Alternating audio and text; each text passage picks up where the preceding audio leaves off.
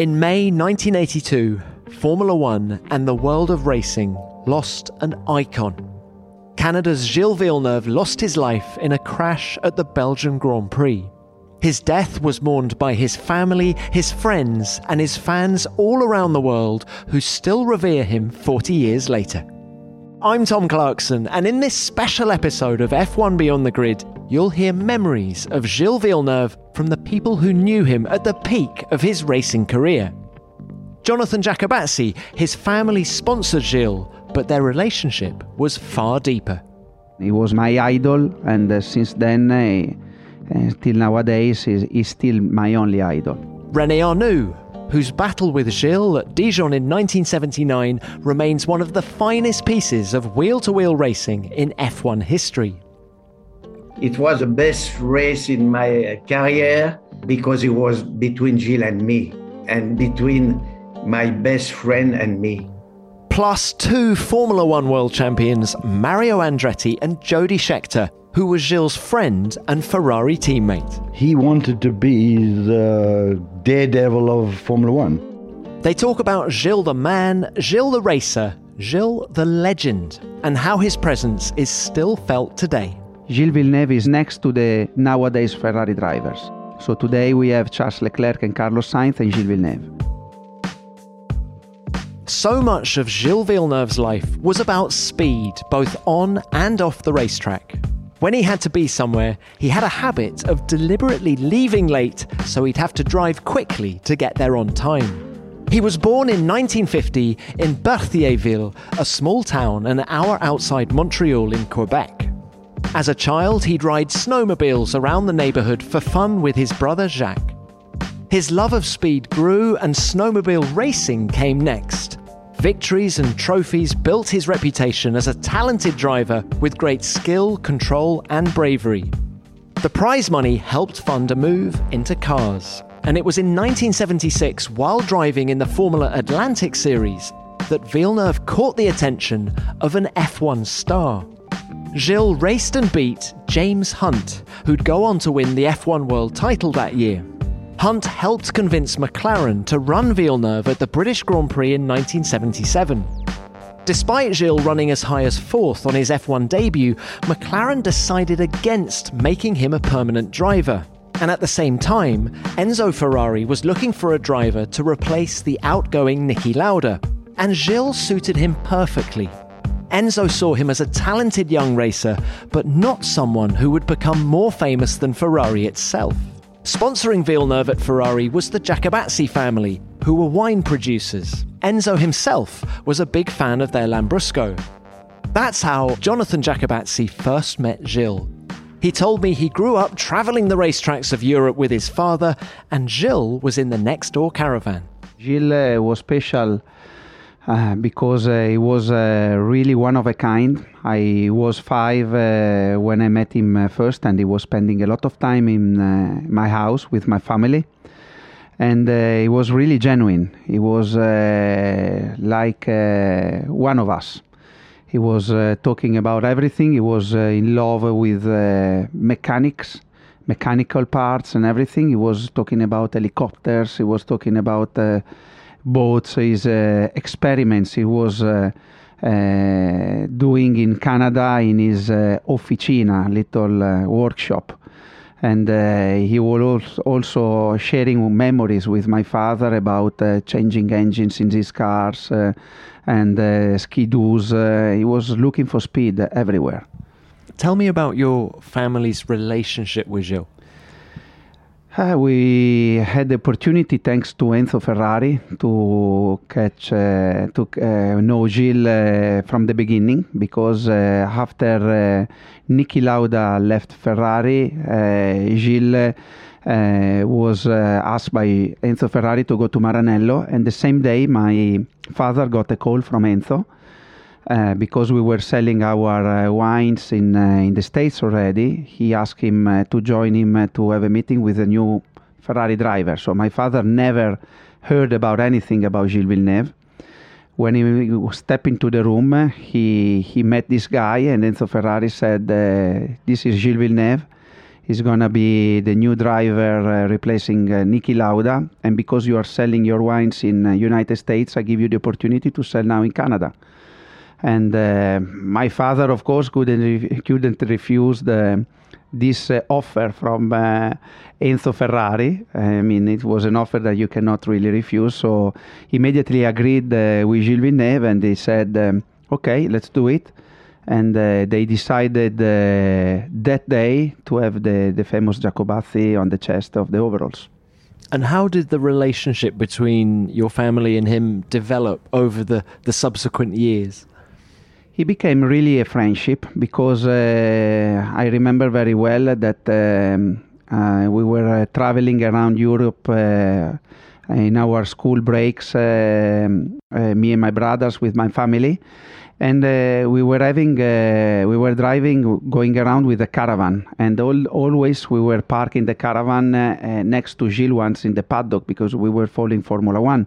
So we went to Digione, we went to Zandvoort, we went to Hockenheim, Silverstone, of course Monza, and uh, Imola. Uh, it was really nice period. So we became really friends. In the end, uh, they were always uh, um, moments to share. My mom were uh, was washing the overalls with uh, our underpants, you know, in in me and my brother. So she was also sewing the patches on the overalls and changing the position sometimes two times. And I remember once that. Uh, she took uh, because my father asked her. you know, my father was unhappy about the dimension of the the Giacobazzi patch on the on the chest of the overall. So one night they they decided to to change it with a bigger one and nobody had really saw the difference the next day. And my father was uh, always thinking to, to to put a bigger one every time. So it was really really a nice time we spent together. What was life like on the road with Villeneuve? I mean, you, I'm just imagining you're in a paddock somewhere. Was it barbecues in the evening together, or, or was he quite introverted when he was racing? No, to tell you the truth, uh, they were uh, we weren't eating together. I mean, uh, he was eating with uh, the mechanics sometimes, or he was eating with his family, and then he was coming into uh, our caravan, and uh, then we had discussions, discussions about uh, everything. I remember that. Uh, before I go, before going to bed, I was listening to what they were saying, and because Gilles became my idol since uh, day one, I had this opportunity to know him well and uh, I was catching my sleep, uh, listening him. Uh, you know, telling my father he knew he, he knew about his new performance with the new toys that he was he was buying the helicopter and the boat and i always dreamed that i wanted to go there but uh, uh, you know uh, with him but i never had the opportunity and for what i heard later on in my life probably this is something that i have to consider this like uh, positive things, considering how he was driving uh, around, uh, you know, with his cars and pi- piloting the helicopters. Gilles certainly looked for adrenaline at every opportunity. Mario Andretti, 1978 F1 world champion, told me about the time he and Villeneuve went out on the water together. Nothing that we've ever done was conventional. We're in Austria at Klagenfurt on a lake, and uh, we're doing the parasail and uh, so I said, um, Jill, I said, uh, you want to do a parasail, you know, tandem? So we did a tandem, and everything that we did was awkward because he tried to spin this thing around in such a way that it was, you know, it was quite dangerous. But, you know, that was his style. And he was all, you know, okay, you know, that, that's what we do. And, and then when we, when we dropped off, we're supposed to drop off, you know, at one at a time. Now we drop on top of each other, trying to kill each other by the time we hit the water. You know, all of that. So, I mean, uh, what a guy. What a guy. Mario, when I say the name Gilles Villeneuve, what do you think? I smile, quite honestly. And the reason for that is since the first minute that I met him, when he actually had the opportunity to drive a McLaren, I think at Watkins Glen, uh, it was just, he was so nonchalant and typical of his character. And, you know, in the sense I said, isn't he even a bit nervous? And that was Gilles. On track, confidence was not a problem for Gilles. In his first full season, 1978, he showed himself to be an F1 star in the making. He scored his first podium and then, in front of his home fans in Montreal, a breakthrough victory in the final race of the year. Villeneuve wins, and 100,000 cheering Canadians go wild with delight at the first ever Grand Prix win by a Canadian in, of all places, Canada. In 1979, Villeneuve's second season with Ferrari, he struck up a close friendship with one of his rivals, Rene Arnoux, the Frenchman who just joined Renault. When I see him the first time, I think it was in uh, 79 when I started in Formula One. And uh, he was driving for Ferrari, I was driving for Renault. And uh, suddenly he said, uh, Gilles said to me, uh, Rene, uh, you go with me to eat Italian food in Ferrari. And the next day, uh, this was Friday in Ferrari, and the next day was uh, Gilles go with me in, to eat French food with Renault. And we start suddenly like that. And it, it was uh, we continue in the same, uh, always in the same condition in each weekend to to eat all always together on Friday and Saturday, and sometime on Sunday too before the race. But before the race, you know, you stay uh, in your motorhome uh, to for for the condition of the race. But uh, these two days was really fantastic because for me was very very nice guys nice men. And uh, uh, i appreciate all all min, uh, each uh, minute all together. Did you always talk about racing or would you talk about other things as well? Uh, it, it, it's the same because you know when when you read uh, on the grand prix Eh, it's normal. At the end, you speak always about racing, and uh, but I see uh, Gilles in Paris, in uh, uh in Italy, and in each part of the world, uh, and, uh, and I spend really a good time each time when we stay all together, and for me was a, a, a fantastic guy because he, he, is not in the middle you you love Gilles or you, you, don't, love Gilles. It's, it, you have not uh, uh, half. And it's for me, it was a very, very good person because he was like that. Rene saw his friend Gilles win two of the opening four races of 79. Villeneuve's championship challenge was alive, and his main rival that season was his Ferrari teammate, Jody Scheckter. I knew him as a very honest, very honorable, nice guy and people didn't see that side side of him. We were we were great mates. I don't remember ever having a bad word between us. He's a nice guy. He's an honest guy. He's an honourable guy, rather than he's a great racing driver and that. Because that's what I saw and and let's say um, respected for, for, as as a person, rather than he was a quick racing driver or not. You were teammates with Gilles for two years, so let's start talking about the racing driver. What were his greatest strengths behind the wheel? I think he was very fast. Um, he was serious, although it didn't look like from the outside. He worked hard at um, becoming the best driver he could, um, but he had some weaknesses. He wanted to be the daredevil of Formula One. So he wanted to get the fastest lap he wanted to everybody to think he was what I went from Monaco up to um, Maranello with him, and I said, "Listen, you behave yourself when I'm going going with you." And and we get fine until we get a kilometer outside of Maranello, and then he's doing wheel spin and what's the names and stuff like it. He loved that side of it.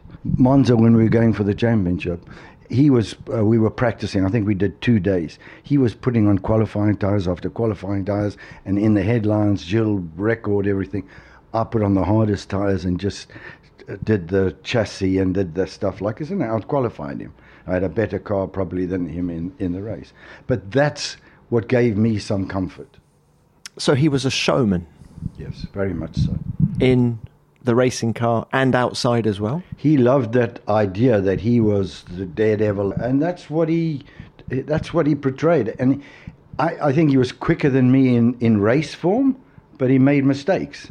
So, did he keep that little margin? No. I think he neglected the car more than I did. Um, and that paid off in different areas. Let's talk about Gilles' relationship with the team. Um, was he closer to the Scuderia than you? Enzo Ferrari loved him and respected me and respected him as well. But but really, uh, they, uh, the old man liked Gilles. He spoke Italian, I didn't, but also he liked the flamboyant daredevil, put it all on the line or whatever. Why do you think he was so revered, so idolized by the tifosi? I think his, his attitude was pushing out all the time, trying to do the fastest lap rather than win the race. Are you being flippant when you say that? Or do you think he there were occasions where he would put fastest lap ahead of winning the race? That's exactly what I'm saying.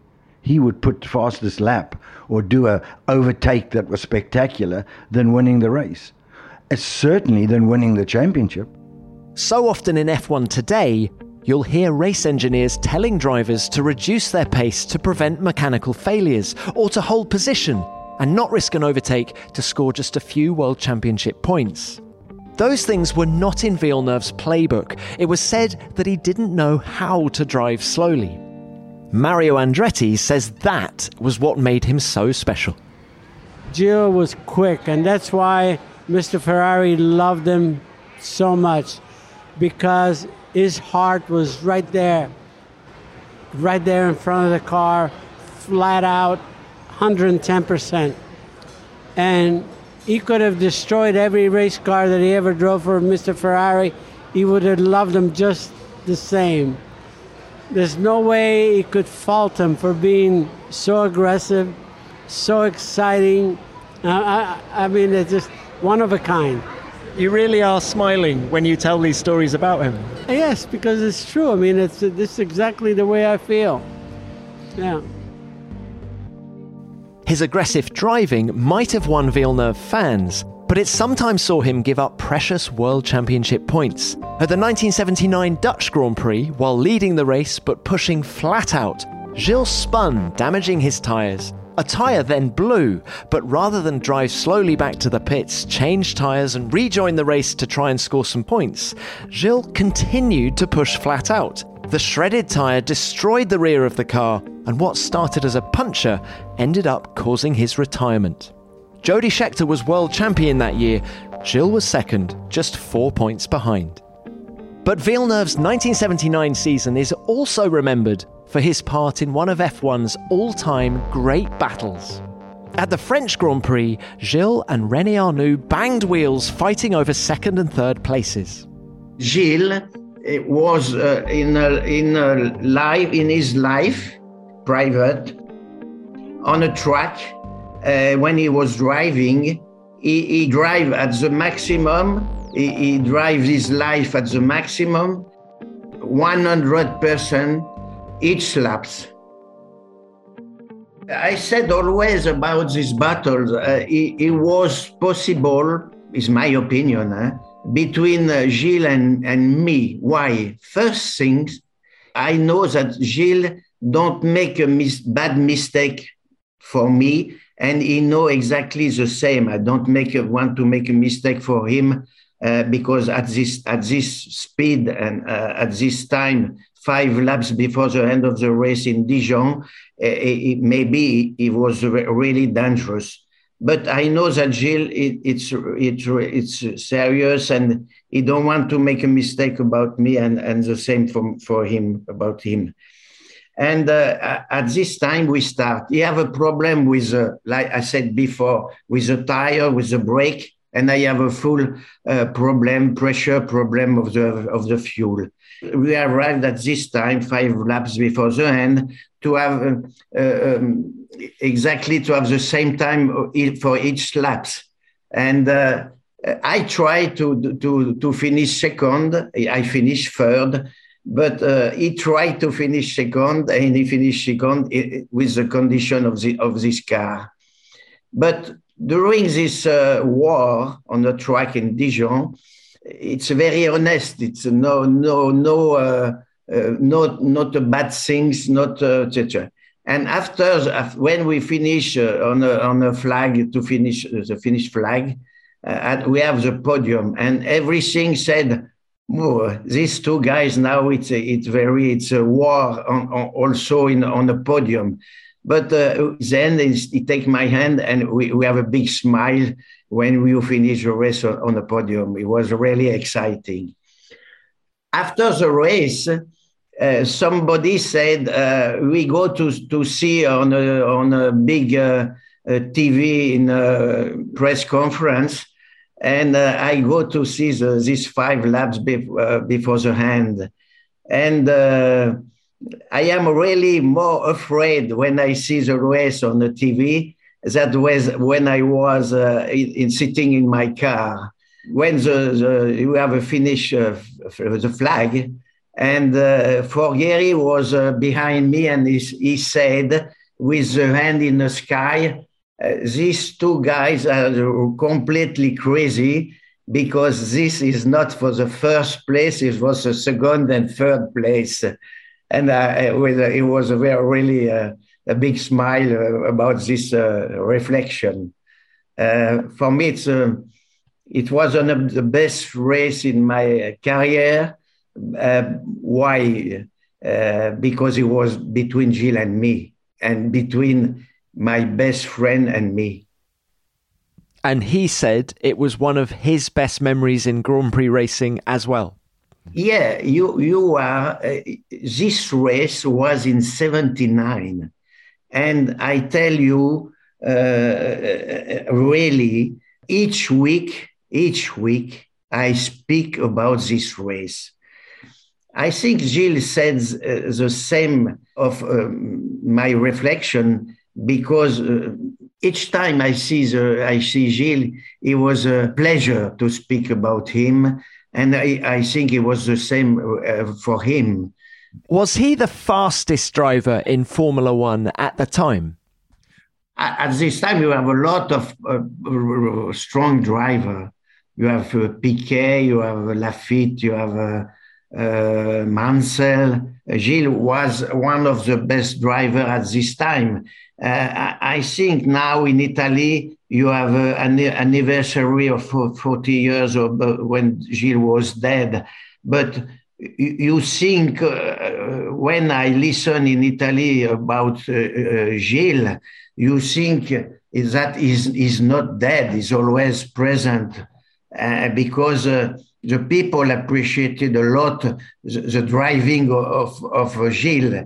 Driving of Gilles was exciting. He, he, he don't drive in a straight line. He's always uh, he's always in a, at the maximum. He uses the car at the maximum.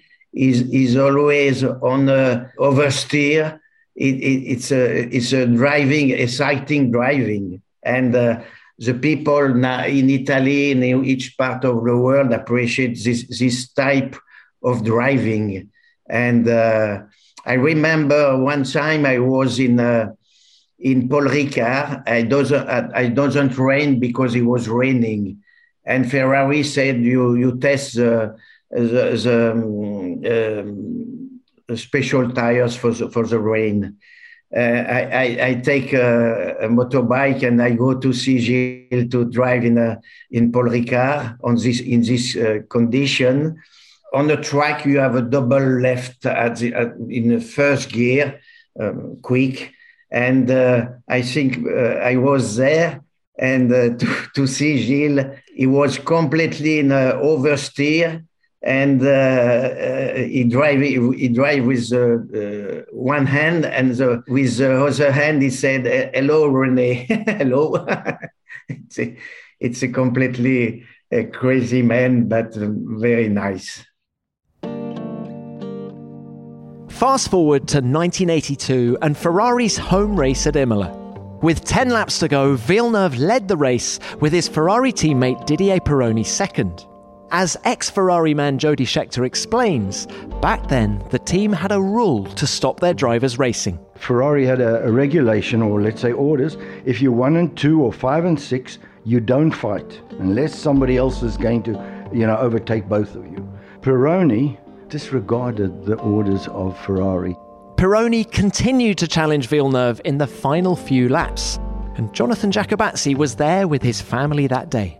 I have uh, really vivid memories. Uh, uh, San Marino, for me, 82, it's uh, still um, something that I really think uh, often about. Um, for us, it began on the Thursday because uh, Gilles was invited from my fam- for my from my family to a press uh, lunch that we had at San Domenico restaurants. And uh, because he just arrived with a helicopter with uh, Pironi, he asked uh, if Pironi uh, could join the lunch. And of course, we were happy about that. And Pironi took a friend with him that was a magician and the magician at the end of the lunch uh, have been asked by by my father to to tell uh, to do some jokes and to tell uh, you know to predict the winner of the race. And he said uh, in a way or another Didier is going to win the race on Sunday. And that uh, was just uh, you know something that we heard it was just something to hear to to listen to. But then during the weekend everything uh, didn't go well for uh, the beginning for Pironi because he had an accident on Friday, destroyed the car. And Gilles himself uh, uh, spoke to the journalists, and you know, this has been told me by Franco Gozzi, that he was asking the journalists not to go too too strong uh, on Pironi because he needed time to adapt to, to, to the car, because also he had another accident during the winter test. So in the end, the qualifying uh, where uh, uh, we got Renault in first row and Gilles Villeneuve in third place. Uh, lapping around in the same second of Prost and, uh, Arnoux, and two seconds behind on fourth place on the grid was Pironi, so it was really slow. So nobody could really predict that Sunday was going to happen what uh, unfortunately happened. So um, I also have the opportunity to because I'm from Modena. I always been around in Ferrari and knew many people around uh, Enzo Ferrari. I, in- interview all of them, you know, uh, during the year. So I spoke to, to Maini, to Nosetto, to Gozzi, to Benzi, Forghieri, and they always told me the same story. There was a deal not uh, to race and to hold the position. So in the end, Gilles was ahead, and every time he was slowing down, Didier was catching up, and he was overtaking him. At the beginning, Villeneuve was thinking that it was for done for the fans. This is lap 60, the last lap. We we are around the Tamburello, and see Via Pironi now. Pironi, he's going through. Pironi's got, he's got to come down the inside. He's got him. Oh, he's going wide. Whoa! Fantastic stuff. They've changed places, done two laps running in Pironi now. All he has to do now is keep it pointing the right way and uh, no mistakes because there really isn't a passing place. Unless Villeneuve can have a go up, up, here, there aren't really any more passing places on the lap.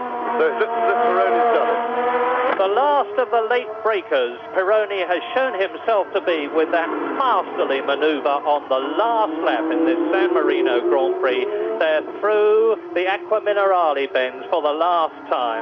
The crowd is really cheering them home. Ferrari looks as though it's going to win. Ferrari looks as though it's going to be second. Look at the flags waving. It's a long, long time since Ferrari had the double, first and second. And it looks as though Gilles Villeneuve, as they come down underneath the bridge, down to the Rivazza for the last time, is going to have to give best to his teammate Didier Pironi. But uh, Villeneuve could still do it. He's going to try and go through on the inside. These are the closing stages. They're into the Traguardo now. And no, I don't think Villeneuve can possibly do it. Didier Pironi wins. Magnificent race. Terrific entertainment. Villeneuve in second place and Pironi here, the winner. He didn't uh, stay at the, at the, at the, at the rules, I mean, at the, at the agreement, and uh, the last lap uh, he took the lead and he won the race. How angry was Gilles after the race? Gilles was particularly hungry. Uh, I couldn't believe his eyes because, uh, again, we were having our caravan next to Ferrari one. And uh, after the race, uh, I was there with my family, with my father, and uh, he came into our caravan to sit and to hide. And my father said, Gilles, where aren't you supposed to be on the podium? And he said, I don't want to go. And my father said to him, uh, Well, if you don't want to go for yourself, do it for the Tifosi. So he went to the podium, he came back, he smashed the trophy in, uh, in the face of my father, and he said, uh, I brought this back for you because mine has been stolen. And then he left, uh, and uh, personally, I didn't see him again. He was really, really hungry, was uh, really surprised. He came to me at that time and said, this has happened, and Ferrari didn't back him. He was heartbroken because of that.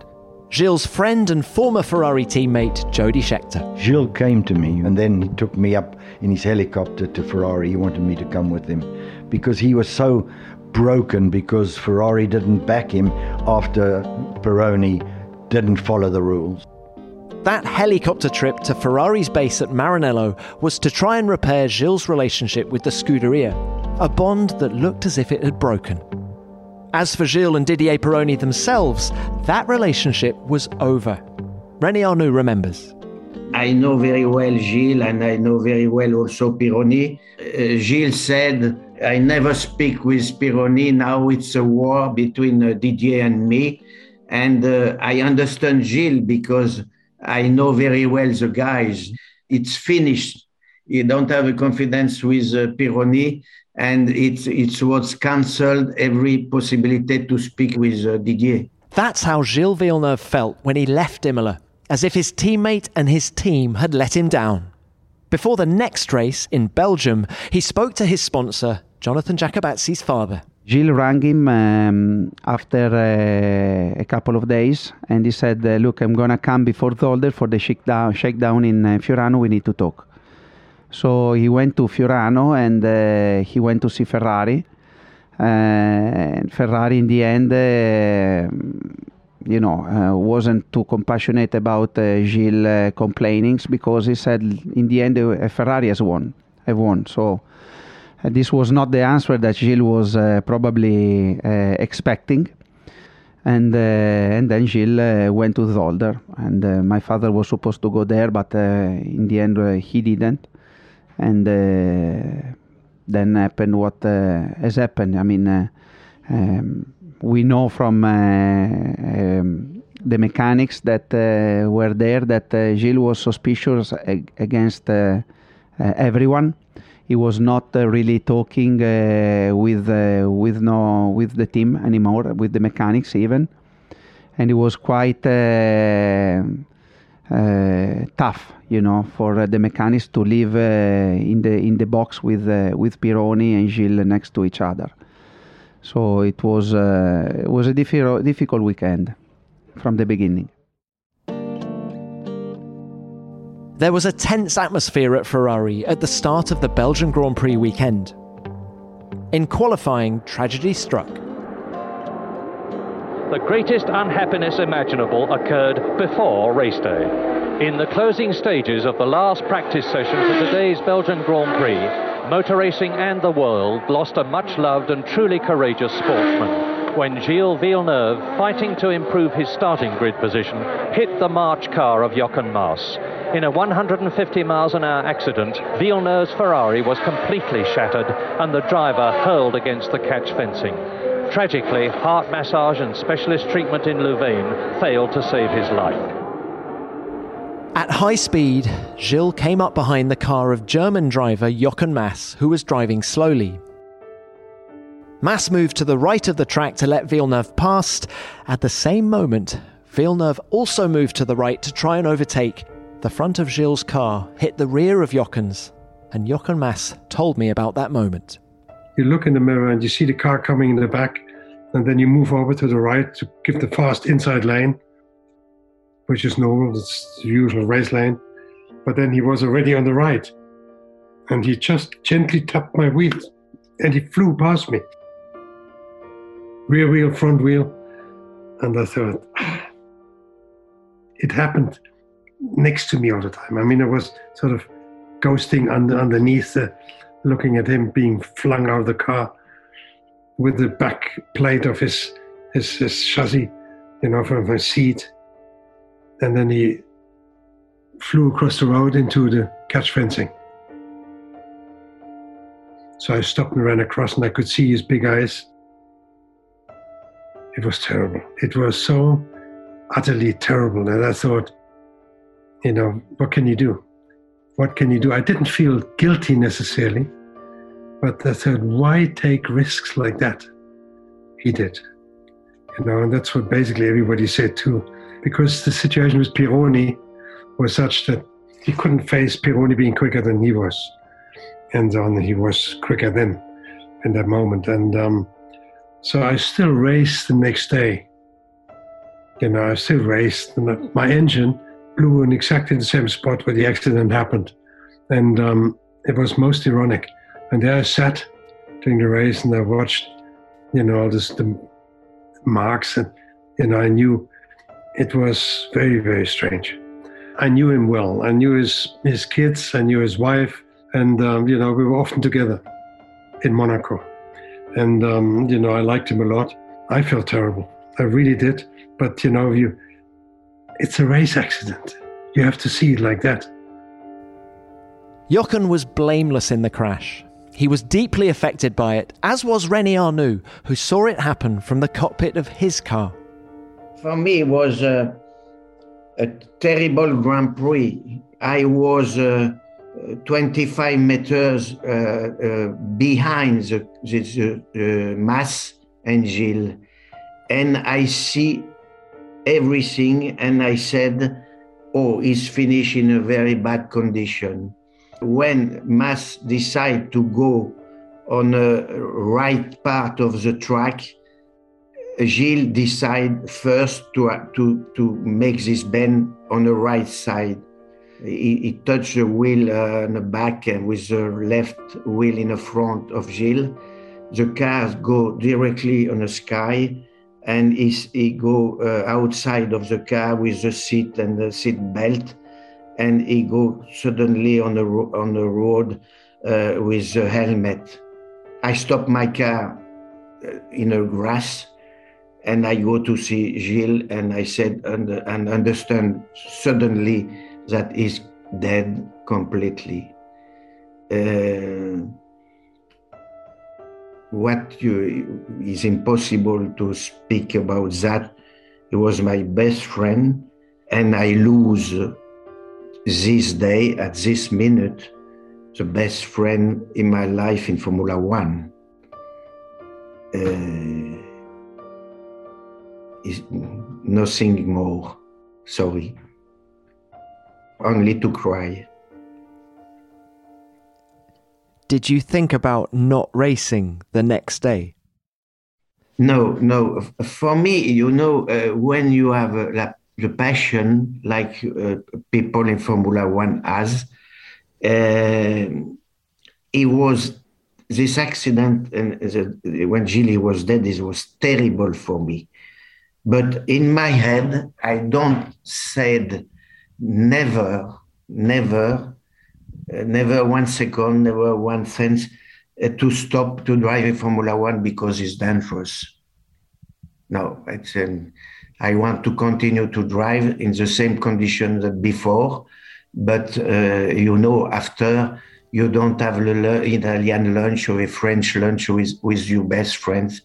And this is a very, very, very strong, difficult to accept it.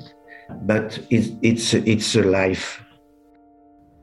Gilles was taken to hospital where he died later that evening. His parents and his brother, thousands of miles away in Canada, were told the news by telephone.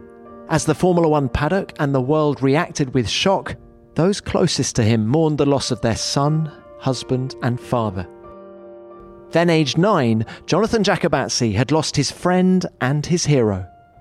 Gilles, for me, was the very first loss that, that I understood. So the very first time I cried for someone that uh, I understood that I was not going to see anymore. So and again, he was my my idol, and uh, since then, uh, uh till nowadays, he's, he's still my only idol. Formula One fans around the world shared Jonathan's sadness, particularly in Canada. 4,000 people lived in Gilles' hometown of Berthierville. On the day of his funeral, 20,000 came to pay their respects. His coffin was draped in a checkered flag and driven through the streets in a motorcade. Jody Scheckter walked into the church alongside Gilles' wife, Joanne. The motorways were full, and every bridge was just full of people. It's sort of Senna-esque. I mean, Sao Paulo kept ground to a halt in 1994 when when Senna was killed. It's, it seems like that is what happened in Quebec. Oh, I think very much so. You know, you had the prime minister came to the, the, the, the church. Everything stopped, and I think some of the interviews with the father and other people around and got the emotion of the whole country more so. But you know, he was loved. Gilles was loved in in Canada. And all around the world, 40 years on, Gilles Villeneuve remains a racing icon. That's especially true for Ferrari fans, the Tifosi. Jonathan Giacobazzi says Gilles still holds a special place in the team. But the legacy of Gilles, uh, I tell you that uh, nowadays, uh, everywhere, if you go and, and ask a Formula One fan about Gilles Villeneuve, everyone, even the young generation, they know who he was. And, you know, for instance, they probably don't remember about world champions but they do remember from uh, about Gilles that only won six races, and uh, and that's it. But uh, when he died, he was at the peak of his popularity, and um, apart that, uh, I'm really sorry because I believe that we lost the best Gilles ever. Do you still feel his presence around Maranello? Yes, he's everywhere. If you step into a bar in Maranello, uh, there is a picture of uh, him and Ferrari uh, maybe there is not a picture of John Surtees that won the championship. There is not a picture of uh, Mike uh, Hawthorn that won a championship, or not even Alberto Ascari that won uh, a first championship with Ferrari, and it is the sole uh, Italian world champion, uh, you know, to have won a Fer- with a Ferrari. So. Gilles Villeneuve is there and is always in the top three because the, it is next to the nowadays Ferrari drivers. So today we have Charles Leclerc and Carlos Sainz and Gilles Villeneuve tomorrow there will be X driver, X driver, and Gilles Villeneuve. The season after Gilles' death, his great friend René Arnoux joined Ferrari, and he felt Villeneuve's presence around Maranello. A lot of people ask me some a question about about Gilles. Uh, Gilles is always present at this time, for 40 years after, and you know at this time he was completely uh, he was not dead and uh, for me, the best thing was in '83 is to stay in a Ferrari uh, with Gilles to drive all together, but um, but it was impossible because uh, Zolder he finished his life in in Zolder. But if you imagine it, it, to, to stay all together in the same team in Ferrari, it was uh, it was amazing for me but uh, the life was decided to have a, another people uh, uh, all together in Ferrari. But uh, the life is the life. Do you still think of Gilles today? Oh yeah, yeah, sh- sure. It's for me. It's always in one part of my head. Uh, this is sure because uh, each moment I spent with Gilles was really interesting, exciting, and uh, and this moment is always in one part of my head. Each day, five or ten minutes, I am with Gilles. This is sure. Gilles was clearly a very special man and a wonderful driver who made a big impression on those around him. It's crazy to think it's been 40 years since he passed away. My thanks to Jody, Mario, Rene, Jochen, and Jonathan for their thoughts and memories. And please remember to send in your thoughts and stories on Gilles. I'd love to know if any of you saw him race, or better still, got to meet him. Which brings me on to what you sent in about Alex Rossi after last week's show.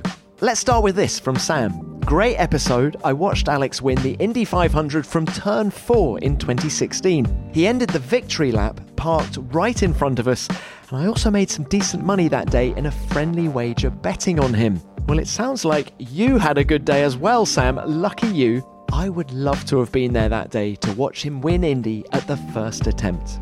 And what about this from Joshua Barrero? Hearing Alexander speak about the pain within the team after Jules Bianchi passed away, it really gives us an insight that racing drivers can really care for others, even at the cost of their own chance in the car. I couldn't agree more with you, Joshua. Alex spoke very powerfully about that moment in his career, didn't he? There's no doubt he's a ferocious racer, but he's also a lovely human being. And we'll do one more. How about this from Sharon? I'm glad Alex got on beyond the grid. Well, so are we, Sharon. He had a lot of potential, and it's a shame that he only had five races in a backmarker car. I hope he returns with the Andretti team if that ever happens.